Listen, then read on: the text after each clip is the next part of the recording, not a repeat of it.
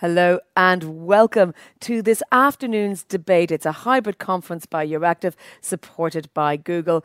My name's Jennifer Baker. I'm going to be your moderator today, talking about the Digital Services Act. And we're going to be asking what the European Union's economy, the digital economy, is really going to look like after the DSA. We're going to talk about what we want it to look like, as well as all the negotiations that are entering, we believe, their final stage at this point. It's been a long road to get here. So we're going to talk about about the key points.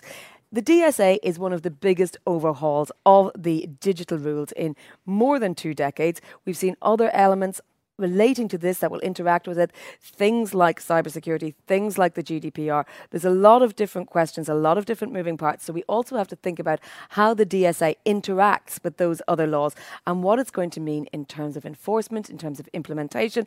We're going to have a lot of discussion on that. I will remind the audience that you can enter your questions to our great panelists in the box just to the right of your screen. You can type your questions in there, please. If they're for a specific panelist, do say so, or if they're for the entire panel, indicate that as well. And I will try to get to as many as possible in the time we have. You can also share on social media using the hashtag EA Debates. Now, I'm very pleased to have with me in our hybrid format, joining me in the room, we have Sandro Gozi, MEP and member of the IMCO committee in the European Parliament. Joan Barata is Intermediary Liability Fellow on the programme on platform regulation at Stanford Cyber Policy Centre. Joining remotely, we also have Asha Allen, Advocacy Director for Europe in the online expression and civic space at the Centre for Democracy and Technology. And last but not least, also happily joining us in person again, Siada El Ramly, Director General at Dot Europe. So thank you all very much for being here. Sandro, I'm going to let you open the discussion. Tell us why the DSA is so important, why you think now might be a turning point, and what the economy should look like afterwards. In brief, we'll delve into the details in due course. It's important because after two centuries, it was big time uh, uh, to adopt new rules. Because after all, uh, uh, in the time of digital revolution, 20 years are two centuries for the technological innovation and for digital transformation. And the last big piece of legislation that we adopted in Europe in, a, in this sector was the, the, the e-commerce directive of the beginning of the, this new millennium. So of, of, course it was absolutely important. It's important because uh, it is ambitious, in my view. I would have, there are some points on which I would have liked more. Uh, we can come back on that, but there is an ambition of the, of the European Union to act as a global uh, a rule setter, global uh, standard setter, and to develop a model uh, which is alternative to uh, the to laissez-faire, hein? everything uh, based on self-regulation, which is the US model, and the totally uh, state-controlled model, undemocratic uh, with the Chinese. So, I mean, I, I think that we have the right ambition to propose not only to the, our consumer, our citizens, but to the rest of the world, if it works, a new approach to the digital issues. And the last, uh, but certainly not least, because it's easy to say but difficult to implement, the principle what is illegal offline must be illegal online. But this is the main purpose. Uh, one of the main purposes of Digital Service Act. These are three reasons why I think it's going to make a change also in the European economy, more choice for the consumer, uh, more pluralism in the market, so more opportunities also for I mean, new firm, new business, and more transparency for the existing business. So, I mean, this is uh, all, in my view, good news um, for all of us. Well, thank you. You mentioned this idea of exporting rules to the world, and I mentioned at the beginning the GDPR, which is seen as a template for how the EU can be a leader globally in terms of digital rules. John, let me bring you in. What is your perspective on this? And give me your, your opening overview on what you think we should be discussing when it comes to the DSA. Thank you. Thank you very much. I hope that at least you can see me. Perhaps I'm frozen, but uh, I'm sorry. You can you can hear my voice. Huh? Apologies. I'm in the Maldives, but for work, and uh, this is why I have this uh, this connection that is not completely unstable, uh, completely stable. Well, the, what I would like to say first of all is that indeed um, the the world is looking, um, and this is why I mean we need to be particularly careful uh, when it comes to drafting the, the, the DSA because I mean we have already seen, for example, with the NetzDG Uh, that some of the part, parts of that that uh, German law were kind of copied um, by by authoritarian regimes, so to speak. So I think that it is very important uh, to understand that now uh, Europe is setting the tone of uh, let's say international debates when it comes to platform regulation. That there are the debates going on in other parts of the world, for example, in the United States, where Section 230 is being weakened weakened more and more and more. Uh, we also have the competing model of the online safety bill in the United Kingdom that will also try to attract, let's say, the practices of platforms towards the, the, the orbit of the, the idea of online safety. Uh, a, a law, for, by the way, this, this British uh, proposal, I mean, is based uh, probably on the principle that what is freedom of expression offline can be harmful online, which is a very dangerous uh, principle that uh, there are some I mean, chances that in, in certain ways it can be incorporated into the into the European uh, model as well. But uh, let me just make a final reflection because we only have a few minutes. Uh, in order to build the market, uh, we need legal certainty, and legal certainty is still to to be achieved in the field of uh, platform regulation because we already have all the all the rules or the laws in Europe. We have uh, terrorist content online regulation. We have the audiovisual media services um, directive. We have the copyright directive in a very voluntary, I mean, in a very, let's say, perhaps aspirational manner. I mean, now there's a, there's an amendment to the DSA saying that the, the commission will provide guidelines on how to deal with that big constellation of norms. But I think it can be particularly challenging. So I think that additional efforts still need to be made in order to make sure that by incorporating the DSA to the this already existing network of, of, of rules, um, we don't damage uh, legal certainty. We don't harm legal certainty because this is a basic precondition, as I said, for building a, a, a prosper and uh, predict, predictable market and therefore an attractive market. Thank you. Thank you. Asha, let me bring you in. Joanne there talking about legal certainty uh, and how that's needed for business side and platform economy side of things. Obviously, uh, individuals want legal certainty as well in terms of defence of rights. Um, give me your opening thoughts around this area. Yes, certainly, and very much to echo uh, uh, Joan there, there is a, certainly a need for legal clarity, um, of course, and, and I just want to thank you, of course, for the invitation to speak here today. And um, you know, the the achievement of the EU's digital single market has been on the docket for consecutive uh, commission terms. And whereas the DMA aims to improve the way digital markets work and indeed also need to be centered upon the protection of uh, users' human rights, the DSA addresses concerns around user generated content, which is subjectively much more com- uh, uh, complex endeavor, especially as it concerns issues of free expression, freedom from discrimination, and the balancing of fundamental rights, platform accountability, and the prevention of government surveillance and censorship. These are very deep issues with very the need for a very nuanced conversation and debate. And so it is without doubt that the legislative framework in uh, in Europe um, has required a significant update for years. And I'm sure many of us have been in similar conversations about the Digital Services Act um, and the opportunity that it presents, even before the draft was published at the end of 2020. So the need for legal clarity in our contemporary digital reality and the opportunity that it still presents to define a human rights centric model of platform governance, even in these late stages of the negotiations, is still very apparent. So, what the European digital ecosystem will look like for me, anyway, is a multidimensional question on the one hand, if done correctly, the EU could set a precedent for the most comprehensive and holistic legislative framework for platform and content governance. And the two-pronged approach that we uh, see in the Digital Services Act, uh, the Digital Services Act, along how to um, appropriately tackle illegal content and the due diligence obligations, um, need to be, of course, founded upon the preservation of, of fundamental rights, but more importantly, need to be practically implementable and enforceable. And in achieving this, we will create a harmonized approach. Again, going back to, to what Joan was mentioning there, to the challenges the digital ecosystem has increasingly faced, particularly given the variations in approaches adopted in national legislation in this area. And on the other hand, the question also needs to look beyond the European scope the DSA will be to our public discourse what the GDPR was to privacy. There's no doubt about this. It's going to be a game changer with far reaching implications well beyond the European ju- jurisdictions. So I would ask how would the DSA shape the digital economy and the digital environment on a global scale.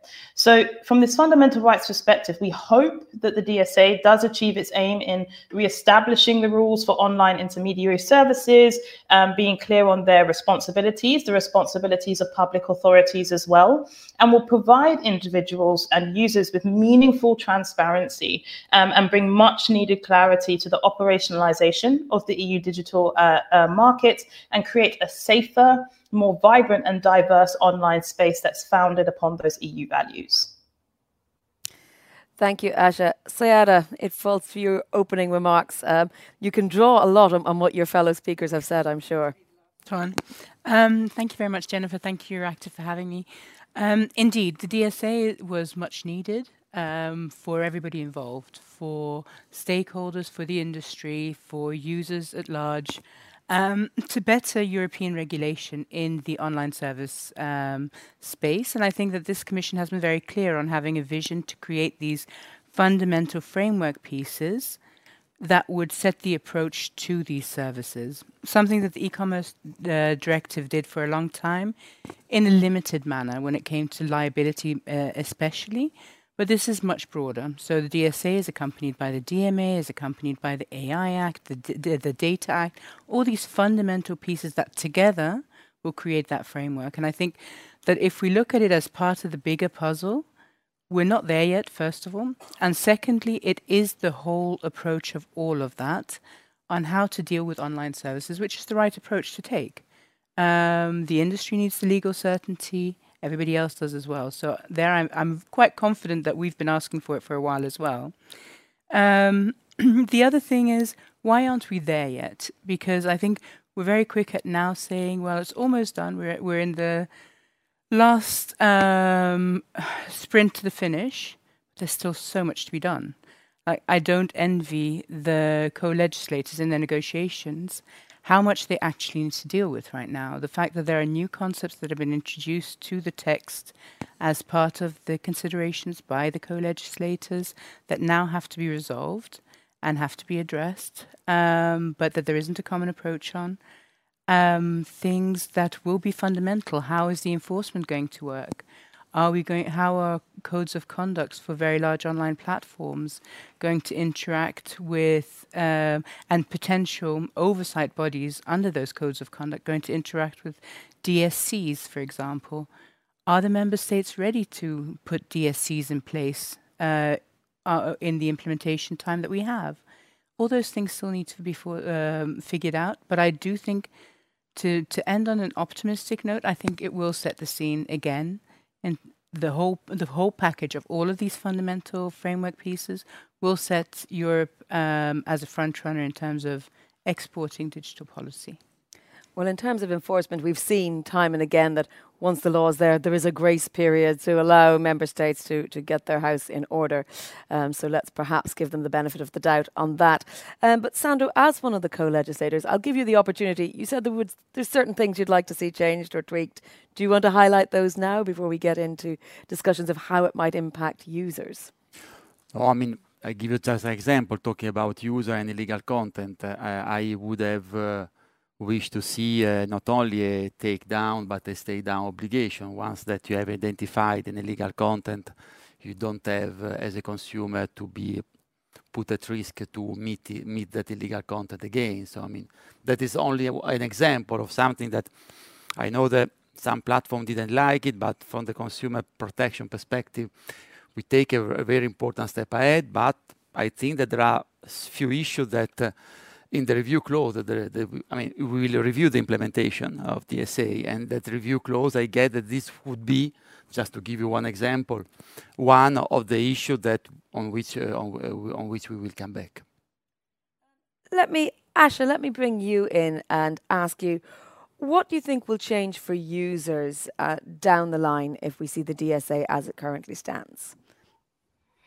Well, I think it's actually a very broad question. There are many things uh, that could change uh, for users, but as a first point, I would say that many central tenets of the free internet should fundamentally remain in place um, from the e-commerce directive, and this is vital, such as the conditional liability framework and the pro- prohibition of general monitoring. It's essential that these are not undermined um, as the negotiations continue. But what will uh, will change and what will rightly change specifically for users, because I think it's important to understand that the DSA is going to impact um, many different actors uh, through the in, entire chain, but specifically for users, there will be uh, additional clarity provided on the processes and the mechanisms uh, for content moderation, which at the moment still remains quite opaque for users generally at the center of the Digital Services Act are um, extensive transparency obligations, which are applicable um, across various areas of the text. And this aspect of transparency is one that I wanted to zoom in on. The DSA is huge. I think those of us who've read it multiple times know how large it is. So I wanted to zoom in on, on one point there.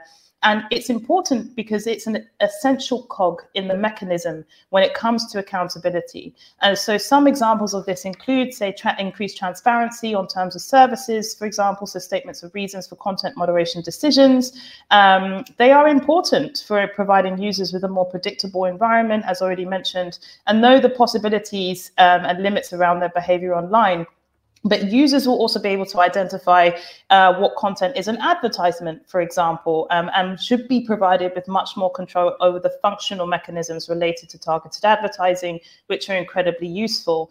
Uh, another example of what may change will be increased access for users um, to an array of redress and dispute settlement mechanisms and how these can be um, assessed and making sure they're accessible to all.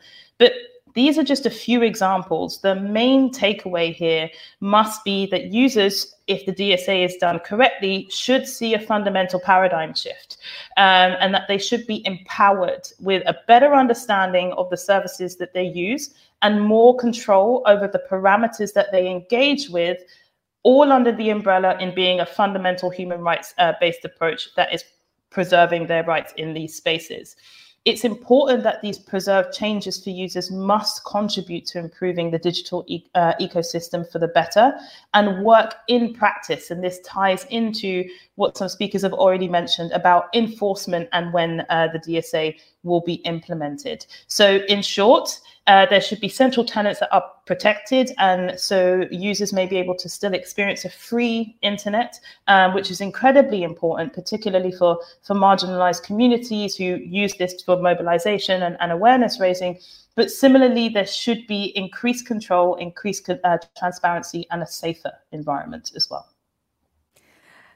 Jean, let me bring you in as well to talk about this question of what it will mean to users and what can they rely on. I mean, will it be a seismic shift?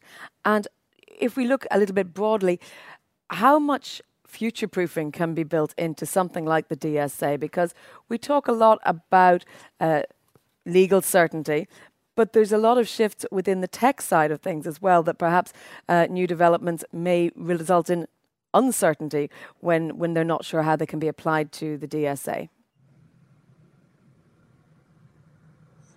Yeah, sure. Um, I think, I mean, I totally agree with what has just been said. I mean, I think that this is a major step forward when it comes to protecting the, the rights of users, um, because so far most of the discussions uh, in the area of platform regulation have been around this idea of intermediary liability, how intermediary liability is understood, how it is protected, the, the American model, the European model, and this is the first time that in a very consistent manner, I would say in a very articulated manner uh, uh, uh, a law, let's say, um, the, tackles this this this issue in a in a in a systematic way, in a in a in a coherent way, uh, in, including many many different um, rights and safeguards. Also, I mean, what I, what I've seen is that uh, in the process of uh, of amendments, I mean, many many new rights, many new safeguards have been introduced, and they also, of course, represent uh, new tasks for for platforms. And uh, here we also need to be able to assess whether, I mean, this this huge amount of, of new tasks that now uh, platforms will be facing. I mean, how these can be I mean, this, this can, this can be managed by them. Of course, there's always this assumption that, okay, platforms have the money, so they will have the capacity, they only need to invest. But to what extent the way, I mean, now content needs, will, the, the way content will be moderated, uh, to what extent it, this is the best way to spend platforms money and platforms time.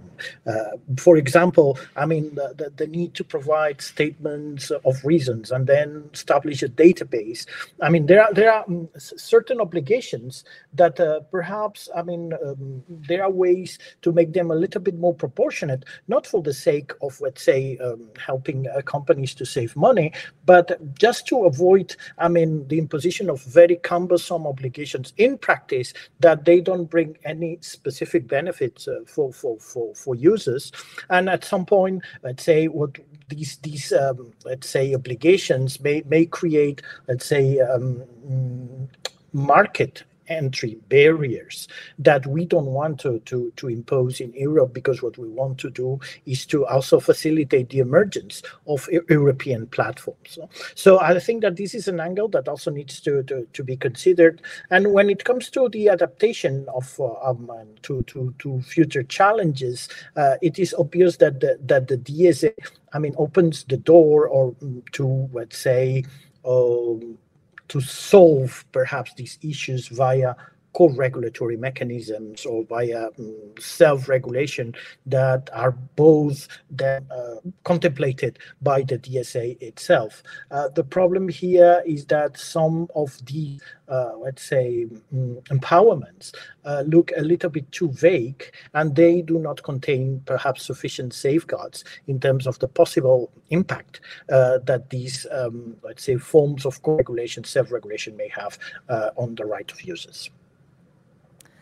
Um, I will push back and say that often people think that self regulation is no regulation. So we're going to come on to a little bit about enforcement. Siada, how do you react to this question of it being overly burdensome, uh, some of the elements being overly burdensome for business? Some of the suggestions have been, I think, um, and and that's exactly the point that we have made on how do we create clarity on what the added value is. So transparency is is very broad and very a very big topic. We're not against transparency that's fine. But to whom and to what end and what kind of transparency is more um, the question that we usually ask.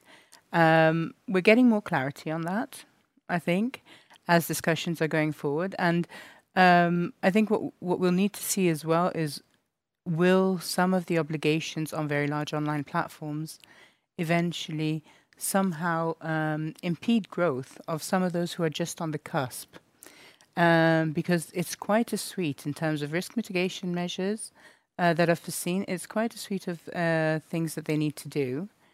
And I don't know, there are some that are just around that threshold. How would that actually translate into those companies being able to respond to that?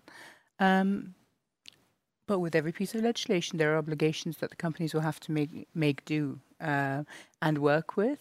It's just that for example, on some of the issues um, on the on the obligations, we did need to have more clarity. We still need some more clarity on what does it mean in terms of some of the proactive measures we can take on disinformation, for example. And it is something that we're concerned of. Um, MEP Gozi mentioned the stay down obligations, for example, that didn't make it through to the final text in the European Parliament. But I think there's a valid reason why those kinds of debates have to be had, and that's because it would be in direct contradiction with the, the ban on general monitoring. And so, how do you balance that out to come up with a sound piece of legislation at the end? And I think that's what's happening right now. I mean, and do you think some of this has been amplified due to, if you like, mainstream current affairs? We see disinformation currently with the war in yep. Ukraine as a huge issue that not just companies, but users are very, very worried about, and they are asking for solutions from our policymakers. Uh, do you feel that's driving the debate, or drive, or the DSA has been going so long that these are just add-ons? I think tech policy is not left up to the geeks anymore. I think everybody has an opinion about it because it actually it, it impacts our daily lives. It's what we see in the news, it's how we use our services online, it's how we live our lives, especially coming out of a pandemic where a lot of our lives have been pushed online. um, that has kind of accentuated the uh, pivotal role of some of the services. And so I think everybody has an, has an opinion. Rightly so, though. So, yes, I think it ups the pressure. The only thing in these awkward situations is always trying to balance the political pressure and will to get it done and uh, getting the ba- uh, striking the balance at the right level. Sandro, um, tell me, I mean, how do you how do you view it as a policymaker?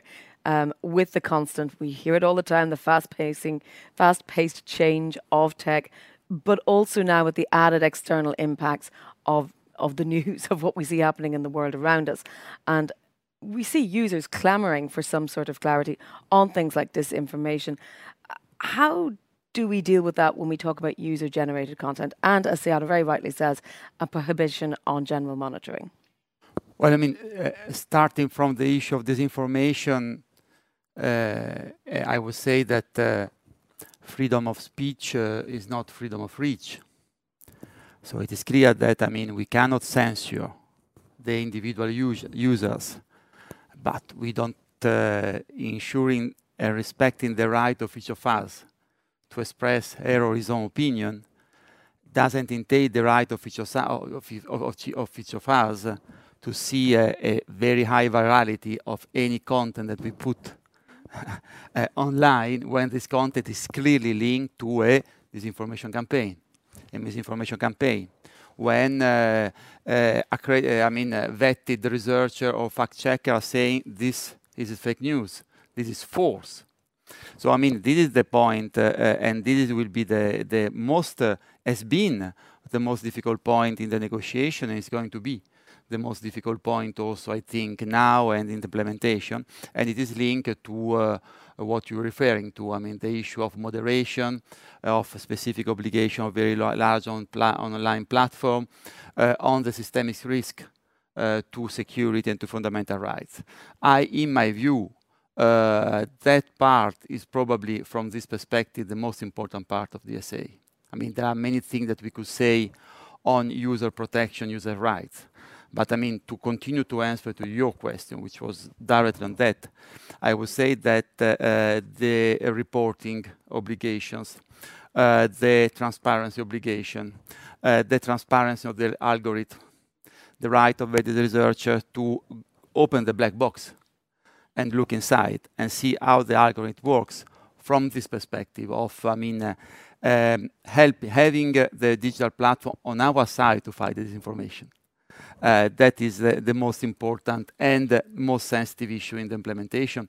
But I would say that uh, looking also to the current news is the most important issue. I mean, I, was also member uh, of the Special Inquiry Committee on foreign interference in our democratic processes and disinformation.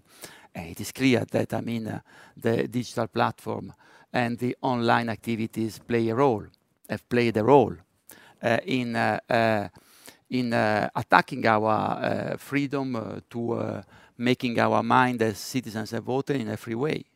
Then, you know, the point is not how many people, because I mean, when I was debating on a specific case of a constituency in a former EU member state, uh, forced by the post system, I think you guess, uh, which was, according to many researchers, clearly a constituency where you had got strong influence by a foreign, foreign power?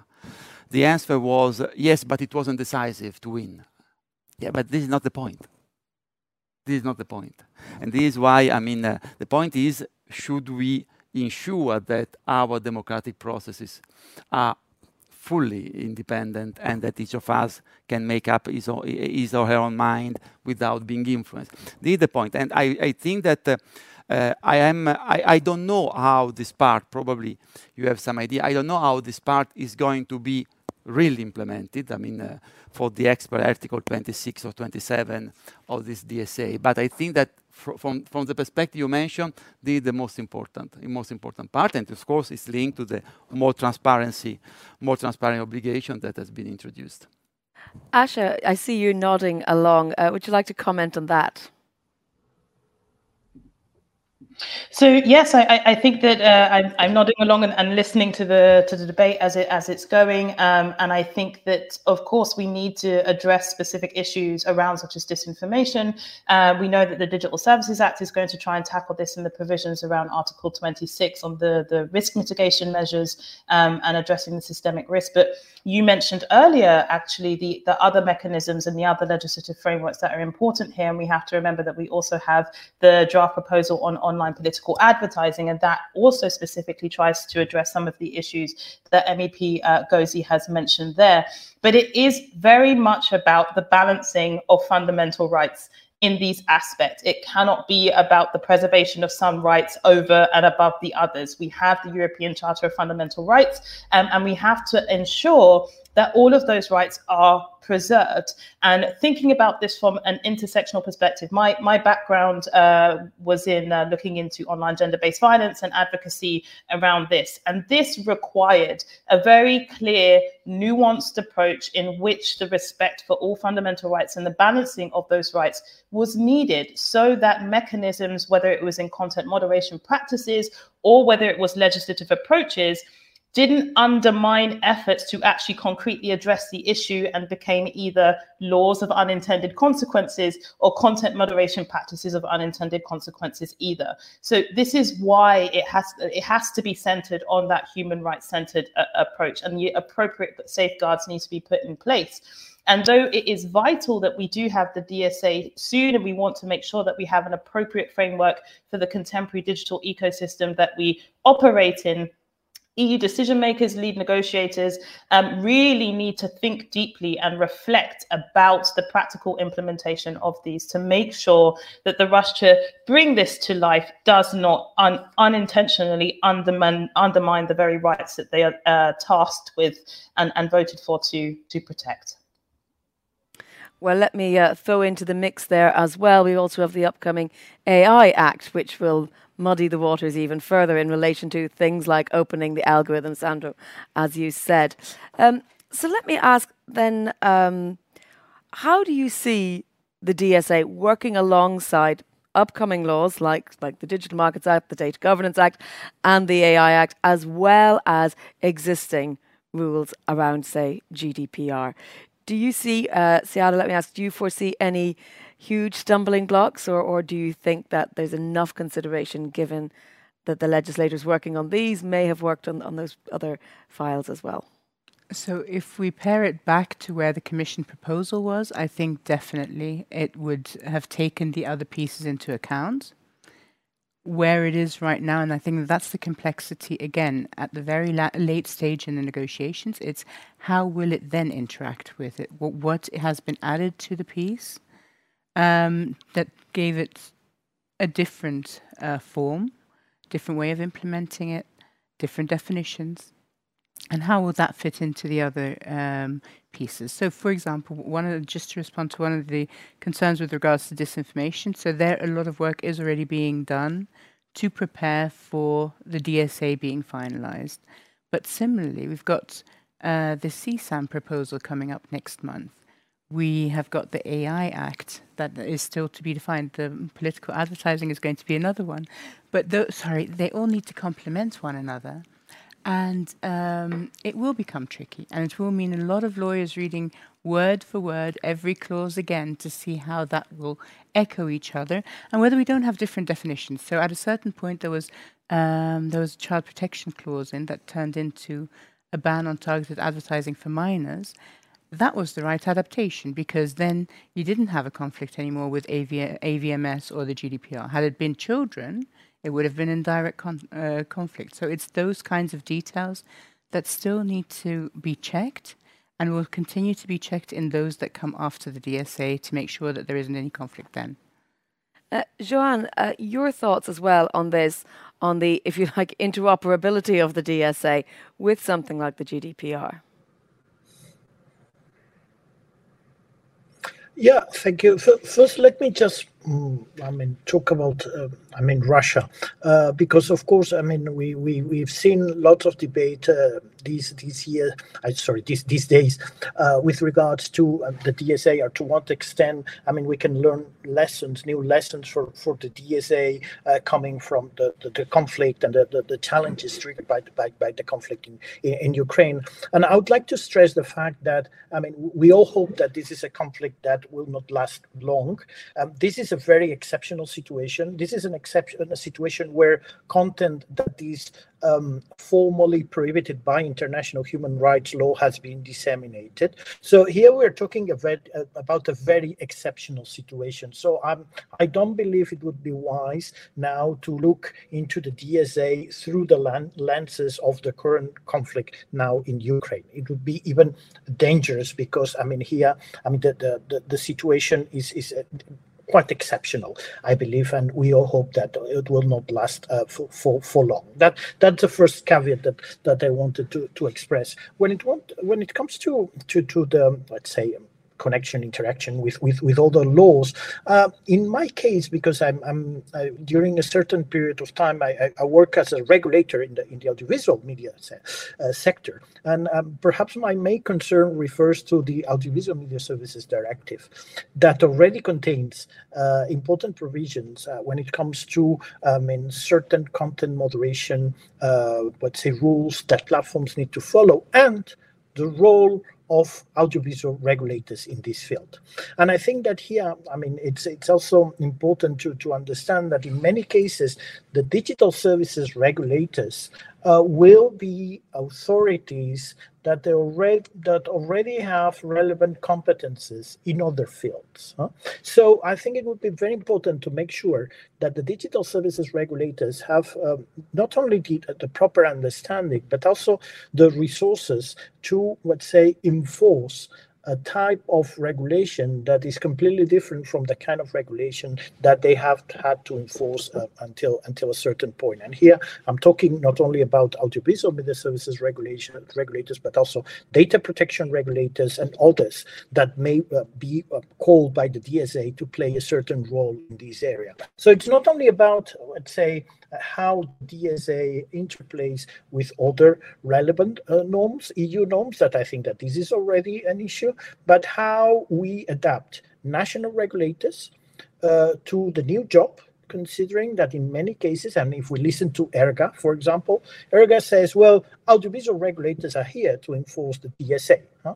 Uh, so regulators coming from another sector uh, can really tackle this task uh, without, I mean, major issues in terms of uh, legal safety, in terms of proper enforcement, proper understanding, etc. Also taking into account that at the top of the system, we will have the European Commission.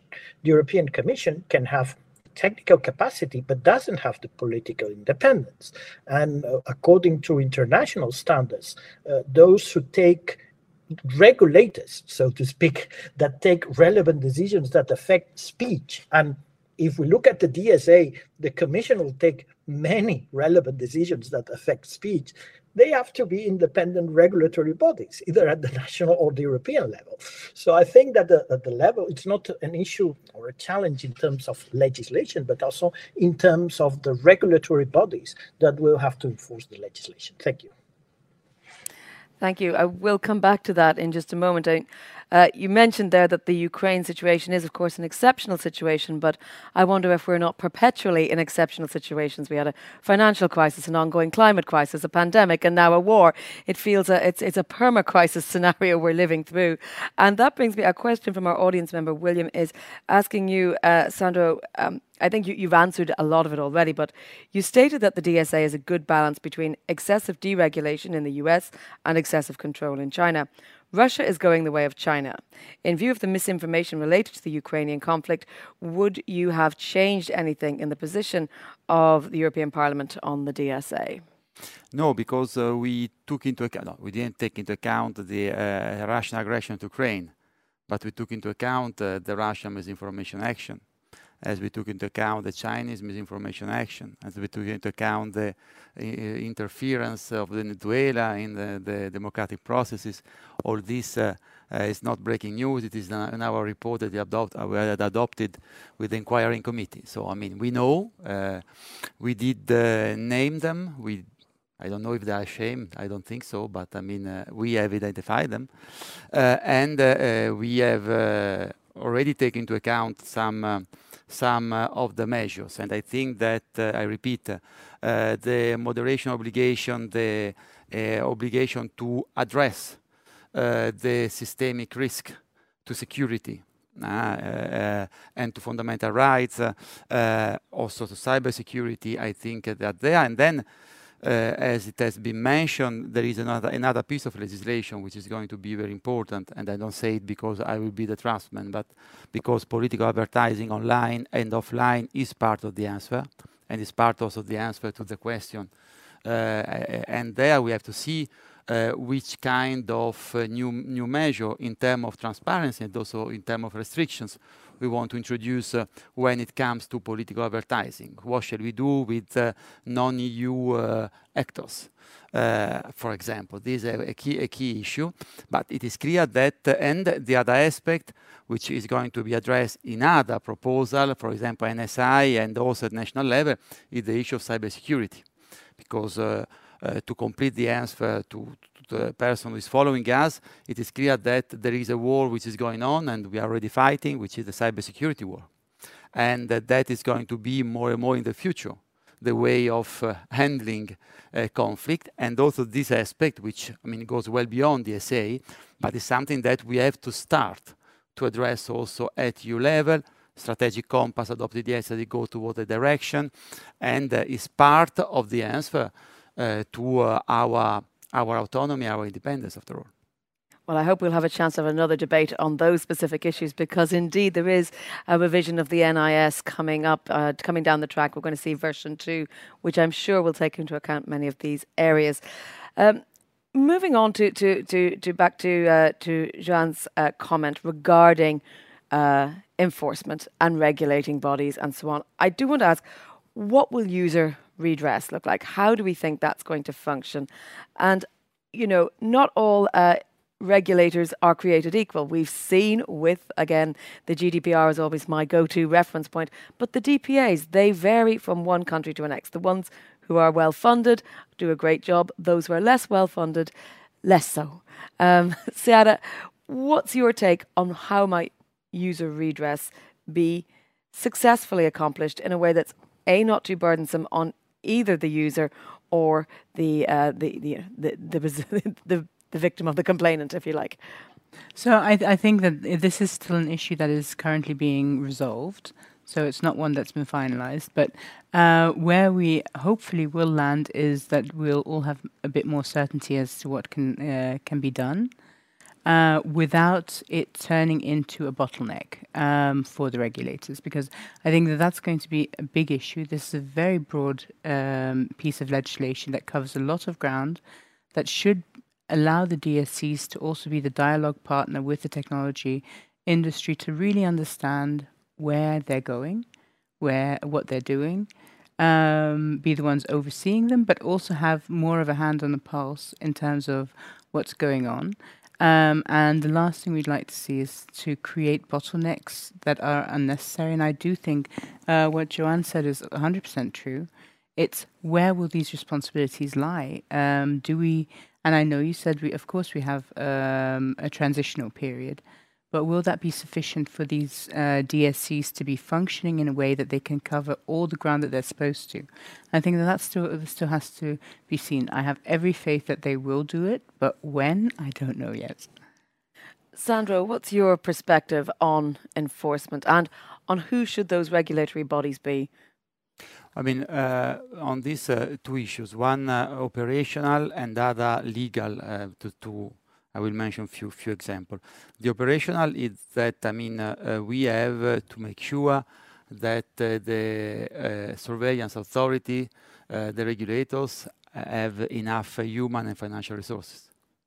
And this is the key point. I think that, I mean, this is also something that I hope the commission replied to me several times that we'll take into account. But it's clear that, I mean, be both at national level and at European level, you have to put uh, enough resources. Otherwise, uh, otherwise you will encounter the same problem that we have encountered, at least in the first phase of the GDPR implementation, where both because of uh, lack of will and because of lack of resources, the level of implementation in the different member states is pretty imbalanced. And that is exactly what we have to avoid with the Digital uh, Services Act. Uh, from this perspective, I mean, we will see what will come out of the negotiation between Parliament and Council. But I mean, uh, the fact that we also insist on enhanced cooperation mechanism between the authority of the country of origin and the country of destination, with a stronger role also for the Commission, that can help. But both, I repeat, I insist, both here in Brussels and the capital, they have to put more money and more people Uh, to ensure that the DSA properly works. And then, I mean, there is a set. I I won't uh, go one by one, but a set of rights for the consumers to redress, to be better informed, uh, to appeal, to have a right of appeal, to have also the possibility of being compensated for the damages provoked by the violation of certain aspect of the DSA regulation. I think that all this goes toward the right Uh, direction uh, of a more transparent uh, market. And I think that also for the online market marketplaces, this is something which goes in their favor because the more transparency you ensure, the more you let the market develop because there is more confidence of the consumers. So I think that from this perspective, there are certainly important step ahead. I think we're probably going to add to that, uh, a need for the different regulators in the different capitals, the different member states, to be joined up and coherent with each other as well, uh, to head off any future forum shopping as it may come to pass. Joan, let me turn to another element, um, one which I think is quite interesting about online marketplaces and the know your business customer requirement. Do you think that's something that's a realistic working proposal at the moment? Well, first of all, one can understand the need to protect customers and uh, because this is something that politically speaking is is, is very strong. Uh and particularly, I think that during the pandemic, many many governments uh, with the increase of, let's say, online markets, people buying or having access to to to different products online due to the to the restrictions, uh, of course, I mean, that this has grown, and with that, I mean, concerns have grown.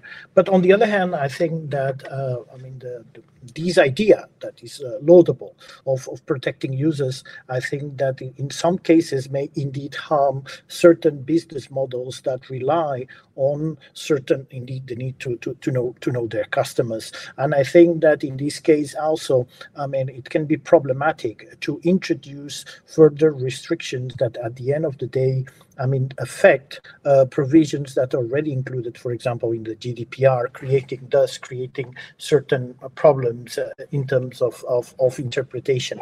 So in this sense, I think that uh, the the the DSA needs to be uh, needs to be refined, the first thing. Second, I think that certain obligations, um, let's say in terms of protecting legality that now are imposed on platforms, they need to be redistributed, so to speak, in terms of better collaboration between platforms and um, consumer protection authorities and data protection authorities Because otherwise, I mean, some harm can be made to, let's say, small actors uh, that uh, really rely on uh, the new online markets um, to to to thrive in the precisely in the digital economy. Also, the notion itself of online markets, I think needs to be um, a little bit better defined uh, in the in the text of the DSA.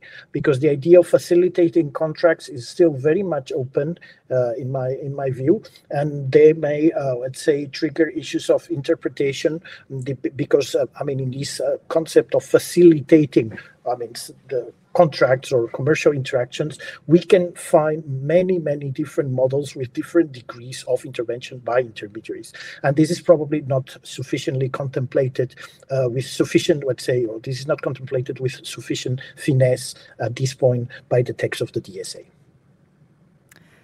Asha, I think you wanted to jump in with a comment.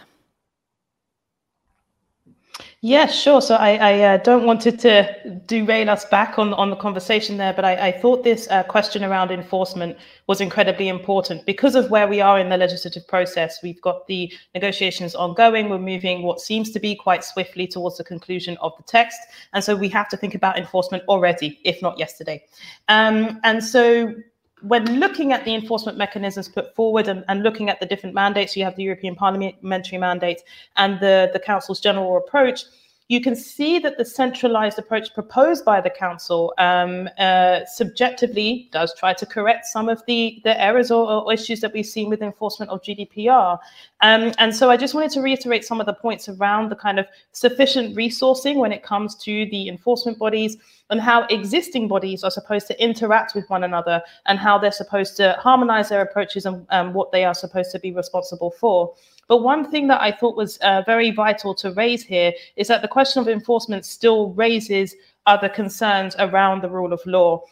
And as the mechanisms have been proposed in the draft proposal, but even through the amendments process, some of these concerns uh, still remain. Uh, Joan mentioned uh, um, previously about the independence of the, the Commission, and this is an excellent point. But I also wanted to talk about, say, the, the kind of co-regulatory approach of the uh, DSA and some of the uh, voluntary measures that have been foreseen in the enforce, uh, to aid in the enforcement of the Digital Services Act, notably the Code of Conduct um, on illegal hate speech, but other foreseen codes of conduct.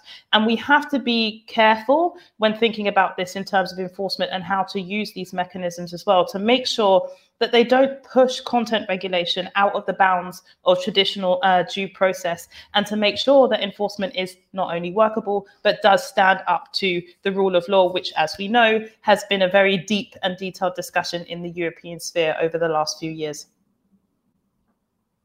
I'm going to stay with you with a, a follow up question that's come from our audience. Uh, Aidan has asked us to talk about implementation and regulation, but also asked how are such measures deemed to be a success? How do we measure success? Do we have any KPIs for this, as it were? Really important question, and I think given how broad the DSA is going to be, we're going to have uh, to need some very concrete measures um, of success. Um, but content moderation in itself is an ever-evolving effort um, that needs to adapt to contemporary challenges. And so, therefore, we need to uh, make sure that one of the uh, elements that we are looking at is a better handling of, of user content. And that's kind of through um, compliance with the clear proportionate obligations um, that are workable and, and the realization of those kind of foreseen due diligence obligations. But making sure that the, the risk mitigation measures, so the Articles 26 and Articles 27, and what they contribute to, and the assessment of those can clearly see a progression and an improvement um, of, of the digital ecosystem and how people are um, experiencing those, how people are able to access those kind of content moderation mechanisms, those user address mechanisms, um, and to see a, a, broader improvement. But then as we go deeper and research is developed um, and analyses are developed, they will also be able to contribute to us having an analysis and a complete picture of whether the ecosystem and whether measures that are being adopted are are working towards an improvement. And this is where um, uh, topics such as access to data, researchers, um, and the development of concrete analyses are so important. Yes, Ed. Article 26 and 27 are going to be key in this uh, in, in, in this whole uh, part of the discussion because the codes of conduct if I'm looking at the disinformation space where you know we've been working for almost a year on the revision of the code of practice on disinformation which the Commission um, hopes will eventually uh, become a code of conduct under the DSA. Um, there, there, there are going to be very, very specific KPIs in there, and but there's also going to be an oversight group in terms of regulators, in terms of the Digital Media Observatory, uh, the Commission coming together as a task force to oversee that work. So how will that fit in with the enforcement, overall enforcement of the DSA through the DSCs? Those are questions that I think we're going to have to tackle when it's actually on the ground. At the moment, we're working in parallel. And going back to your question on how is it going to conflict with some of the work that's being done, I think that that's where we're going to start seeing clashes, not for a will of effort or uh, wanting to uh, to create conflict. It's just how will it actually work. Um, but we're not there yet. Well, uh, it's interesting because uh, Tony Gregory is asking uh, online uh, about existing intersection with existing media law. Um, he says, is the DSA going to bring online content, for example, Netflix, YouTube, into line with broadcasting editorial standards for TV and radio? It is no longer sustainable to have two different editorial regulatory standards. Well, you have uh, AVMS is already in place. So that's not the role of the DSA. The AVMS is already in place. Uh, another question, also a little bit on scope from Masood. Is the metaverse taken into account in the DSA regulation or only online platforms, as the metaverse is beyond current social media platforms? I presume we don't really know what the metaverse is yet. What would you say to that? I don't know. I, am not sure I haven't understood the question really. I, I think he's talking about the uh, virtual reality the world, metaverse. the metaverse. the metaverse. Yes. Mm, I mean, I, I don't know how how much the metaverse would be covered by uh, by DSA obligation. I don't know. I really don't know how to answer to this question. And that there, I'm not sure. To be honest, I haven't I haven't had insight for firsthand into how metaverse works. Thank you, Thank you for the question. You're talking bleeding edge technology there that we really don't have an insight into yet. Um, that's probably a very good point to raise that we do need to look ahead and we talked about future proofing. But uh, as yet, I don't think anyone on our panel is in a position to answer that question today. But our audience should still keep sending in questions. You've got a chat box there. We've got a few minutes left. So um, I'm going to come back, Asha, to, to a key point that has been raised uh, also, uh, which is what will digital advertising look like? Um, it's it's a driver. It's a, it's the so-called engine, if you like, of a lot of the uh, so-called free internet. Um, but it is problematic for, for various reasons. What is the DSA going to do to it, or is it going to change it fundamentally? So I think it's no secret to anybody here on the panel or to those engaged in the discussion that online advertising has been on the, the highest of points on the political agenda when it comes to, to the DSA negotiations. And the European Parliament put forward a, a strong mandate, which includes a prohibition on the use of sensitive data, such as religion, political opinions, or sexual orientation. Um, and this uh, ban on minors in line with uh, Article 9 of, of, of, GDPR, that first point, and then the, the, the ban on minors. So this is a stark variation to the Council's general approach, and Article 24 uh, remains uh, on the agenda for the technical and political discussions. But thereby, we're actually yet to see what the DSA will determine uh, when it comes to digital advertising and what that will look like because you have these variations between mandates and because the negotiations are still going on. But from our perspective, in an era of behaviorally targeted advertising as a norm, Prior efforts to manage the negative impacts of online advertising in this context have proven insufficient. Uh, a, a, panelist, MEP Gozi, has mentioned uh, without naming my uh, my own home state and uh, the the issues there that we saw with Cambridge Analytica in in 2018, for example. So at the crux of this debate are the impacts on democracy and democratic participation, particularly in regards to, say, micro targeting and how this has been used historically against uh, marginalized communities in particular.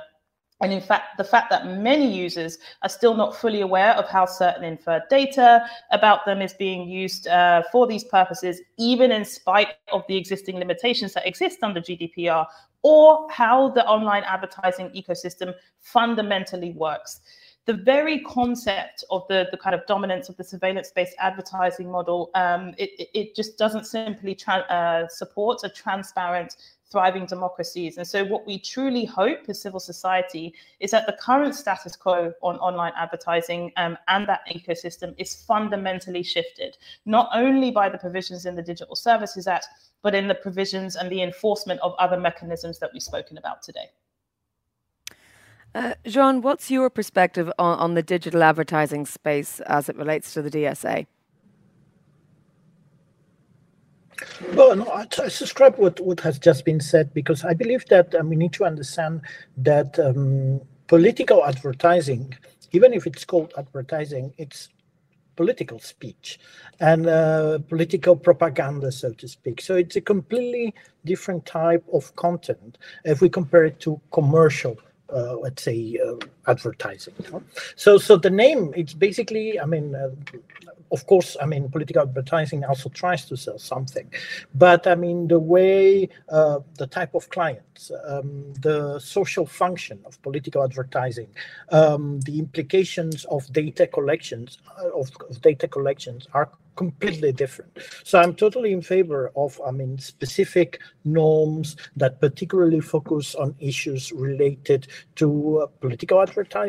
I think that even when it comes to data protection challenges and the know your customer uh, i mean uh, debate that, that you were mentioning earlier i mean these are completely two completely different debates here uh, when it comes to, to political advertising. And here i mean the know know your customer principle wouldn't apply at all but uh, there's another issue as well that i think it is relevant is the fact that all member states have their own specific uh, legislation in this field uh, and in times, uh, in, in, many in many cases, we have very much diverging legislation, uh, depending, for example, between countries that are in Northern Europe, countries that are in Southern Europe.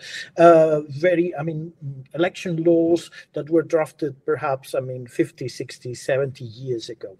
And it will be a particular challenge also for, for, for national, uh, let's say, um, legislators to adapt uh, to this new reality. And the DSA will, will, will force them uh, to adapt. So this is something, this is an area that we need to understand at the national level may also trigger interesting legal um, and uh, uh, let's say uh, political debates because it will it will force states to rethink an area that uh, so far has been pretty much monopolized by at the state level no? and now i mean let's say the the, the European legislation is forcing to rethink uh, some basic principles that were regulated by, by national legislation, as I said. Thank you. Sandro, this is very much your field. I mean, would you be rather working from a blank slate, or are you pleased that the DSA is making some inroads in this area? Well, now uh, uh, let me let me explain because it's important. I mean, the DSA is a sort of general horizontal legislation. We set down very general principles in the field of uh, activities online. Huh? And uh, uh, we have decided in the parliament to introduce also specific provisions for uh, advertising, banning targeted advertising for certain uh, categories uh, looking at sensitive data, okay? And this is for commercial advertising. what Joan Barata was referring to, and I fully share his views, is political advertising. And political advertising is going to be uh, regulated in another piece of legislation, sorry, okay, another piece of legislation uh, which is devoted to political advertising and on which we have to ask ourselves, uh, at least in my view, uh, three questions to, to answer to your question. The first is uh, political advertising is, is only of political actors or there are other actors? I think that the answer is other actors as well. And this is, uh, it is the matter of the scope of this regulation because I think that I mean uh, it is it is cannot be uh, it cannot be uh, um, decided looking at the actors but looking at the activity. If it, the activity is political advertising, uh, on that activity we should apply the rules of political advertising. That's the first point. The second point is uh, Cambridge Analytica has been mentioned by Asha Allen. Should we tackle the risk? Should we try to prevent Uh, other Cambridge, Cambridge Analytica in the future? Of course, I think that I, I do the unanimity here. Is, the answer is yes. Is transparency the only way, and it is transparent in a transparency the sufficient way? That for me is an open question. Certainly, we have to introduce stronger transparency requirements. It must be very easy for me as a citizen when I look at a post, this post is paid by Sandro Gozi. Is, uh, Sandro Gozi has paid 100,000 euro to promote this campaign uh, uh, for, I mean, uh, against uh, um, whatever. I mean, on a political issue. It is must, must must be very clear, very very clear. And then should we on the model of what we did in the parliament for commercial advertising, uh, introduce more stringent, more, more binding requirement for certain technique. Uh, targeted advertising, uh, amplification technique, etc. I mean, should we do that? Should we ban? Or should uh, that, that? These are the three points about which we are working, but they uh, also they all go to toward the, the direction you, you, you mentioned. It is clear that it is not not it is something which is at the heart of our democracy more and more. So more and more we make up our mind, or more and more we convince the voters through uh, political advertising, and there are strong, uh, huge differences among the member states. And these are, I mean, uh, it is also from the platform point of view, it is an interest to have more uniform rules because as a service providers, I need uh, to be able to, I mean, have uniform rules on political advertising everywhere. So, but I, I suggest that you organize another debate on this because Absolutely. I need also brilliant ideas on these three points. We have only a few minutes left. Thank you very much. I think there is so much fascinating. We could talk for hours about it. There's also many areas we can look at sample size of target groups, whether a particular branded red cap for sale is actually a political advertisement or not. Um, I'm going to ask everyone for a very quick one minute wrap up. Asha, I'm going to let you start because I know time is of the essence.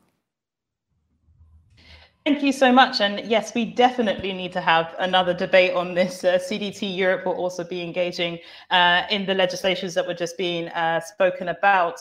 Um, but just to have a very quick wrap up on this this discussion, um, and I want to come back to MEP's uh, Gozi's point that he just made on the fact that the DSA is a general horizontal legislation. And this means it needs to set a foundation. It's a foundational piece, and that must be clear. Legislators need to recognize the leading position that the timeline of the Digital Services Act and the negotiations and where that has placed the EU in terms of being a leader in this area. There cannot be provisions um, that could be operationalized by authoritarian governments, for example, um, thinking about the current political context that we're in. We need to make sure that the provisions that we have stand up to not only EU values, but international human rights values too. The obligations, especially around transparency and due diligence, must be practical actionable and proportionate so that we don't develop a swathe of mechanisms that are ultimately not impactful or unenforceable. They need to make sure that they are upholding individual users' rights online and bolster um, a diverse eco, uh, ecosystem. And lastly, I would say we've covered a lot of ground, but the ground is huge. And so a multi stakeholder approach is certainly needed. And I would be remiss if I didn't say that civil society must be at the heart of this discussion with the expertise um, and uh, objectives that we bring to this. It must be, uh, the DSA must be completed in the true spirit of transparency and democratic participation. And that means from inception to implementation to enforcement to assessment to re-evaluation, civil society must be there to ensure that rights are upheld and that we are part of that conversation. Thanks, Asha, giving us a lot of work for the future there. Uh, Joan, uh, really briefly, if you could sum up in a minute or so what you want our key takeaway to be today. Yeah, I would like to, to just to mention two things. First, to reiterate this idea that obligations need to pass the test, if I can put it this way, of necessity, proportionality, and let me add um, efficacy, if you wish, huh? uh, in terms of the benefiting consumers and, and legal and legal certainty. The second thing I would like to stress, and by the way of something Siada mentioned, is that I believe that Articles 26 and 27 are key in the DSA. They are key because first are fundamental uh, in order to address certain risks in societies, but they're also key because they may have a very strong impact on the exercise of, of human rights. And um, these two elements uh, put them at the very center of the debates that still need to take place uh, as part of the legislative process. I see a lot of let's say, risk assessment, risk mitigation when it comes to risks for society that are defined in many ca- in many cases, I mean, in the in the wording of these articles in a very broad manner.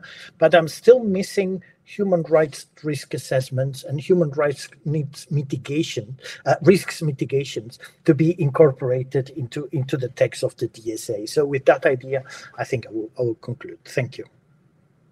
Thank you. Uh, Siada, it's a tough job to sum up. I know it's been very broad ranging. It has, but I think that one thing we definitely got out of it is with the brief uh, diversion to the political advertising issue is that the balance was struck uh, correctly by the Commission when they put out a horizontal framework that will be complemented by the verticals where we indeed can have discussions about scope about are we talking about the specifics of the content or of the approach, the issue based advertising, the political advertising? And you can only do that in verticals. So I think that's one thing. The other thing is the setup of having continued dialogue to keep it future proof, which means risk mitigation. It means continuing to know where the technology is going and making sure that it's incorporated. I'm not sure if that goes down the metaverse question, but maybe. And then again, the enforcement um, and getting that balance right because we are embarking on a different way of enforcing and making sure we have the correct resources, the correct interlocutors to work with. Um, it's all going to be good. Thank you, Sandro. One key thought in, a, in our few remaining seconds. I mean, it is. Uh, it, I, we're talking about the most important uh, initiative of this parliamentary term, and uh, Europe will be judged also, and especially the European Parliament will be judged also on the quality of the solution that we will uh, find on these issues. Thank you very much. Thank you indeed to all of our panelists. Thank you to you, the audience, for your questions, especially those tricky ones that we couldn't answer. Do stay with your active online. Follow EA debates for future debates and policy events that we will have happening both in a hybrid format here in the room and online. And with that, I wish everyone a great afternoon.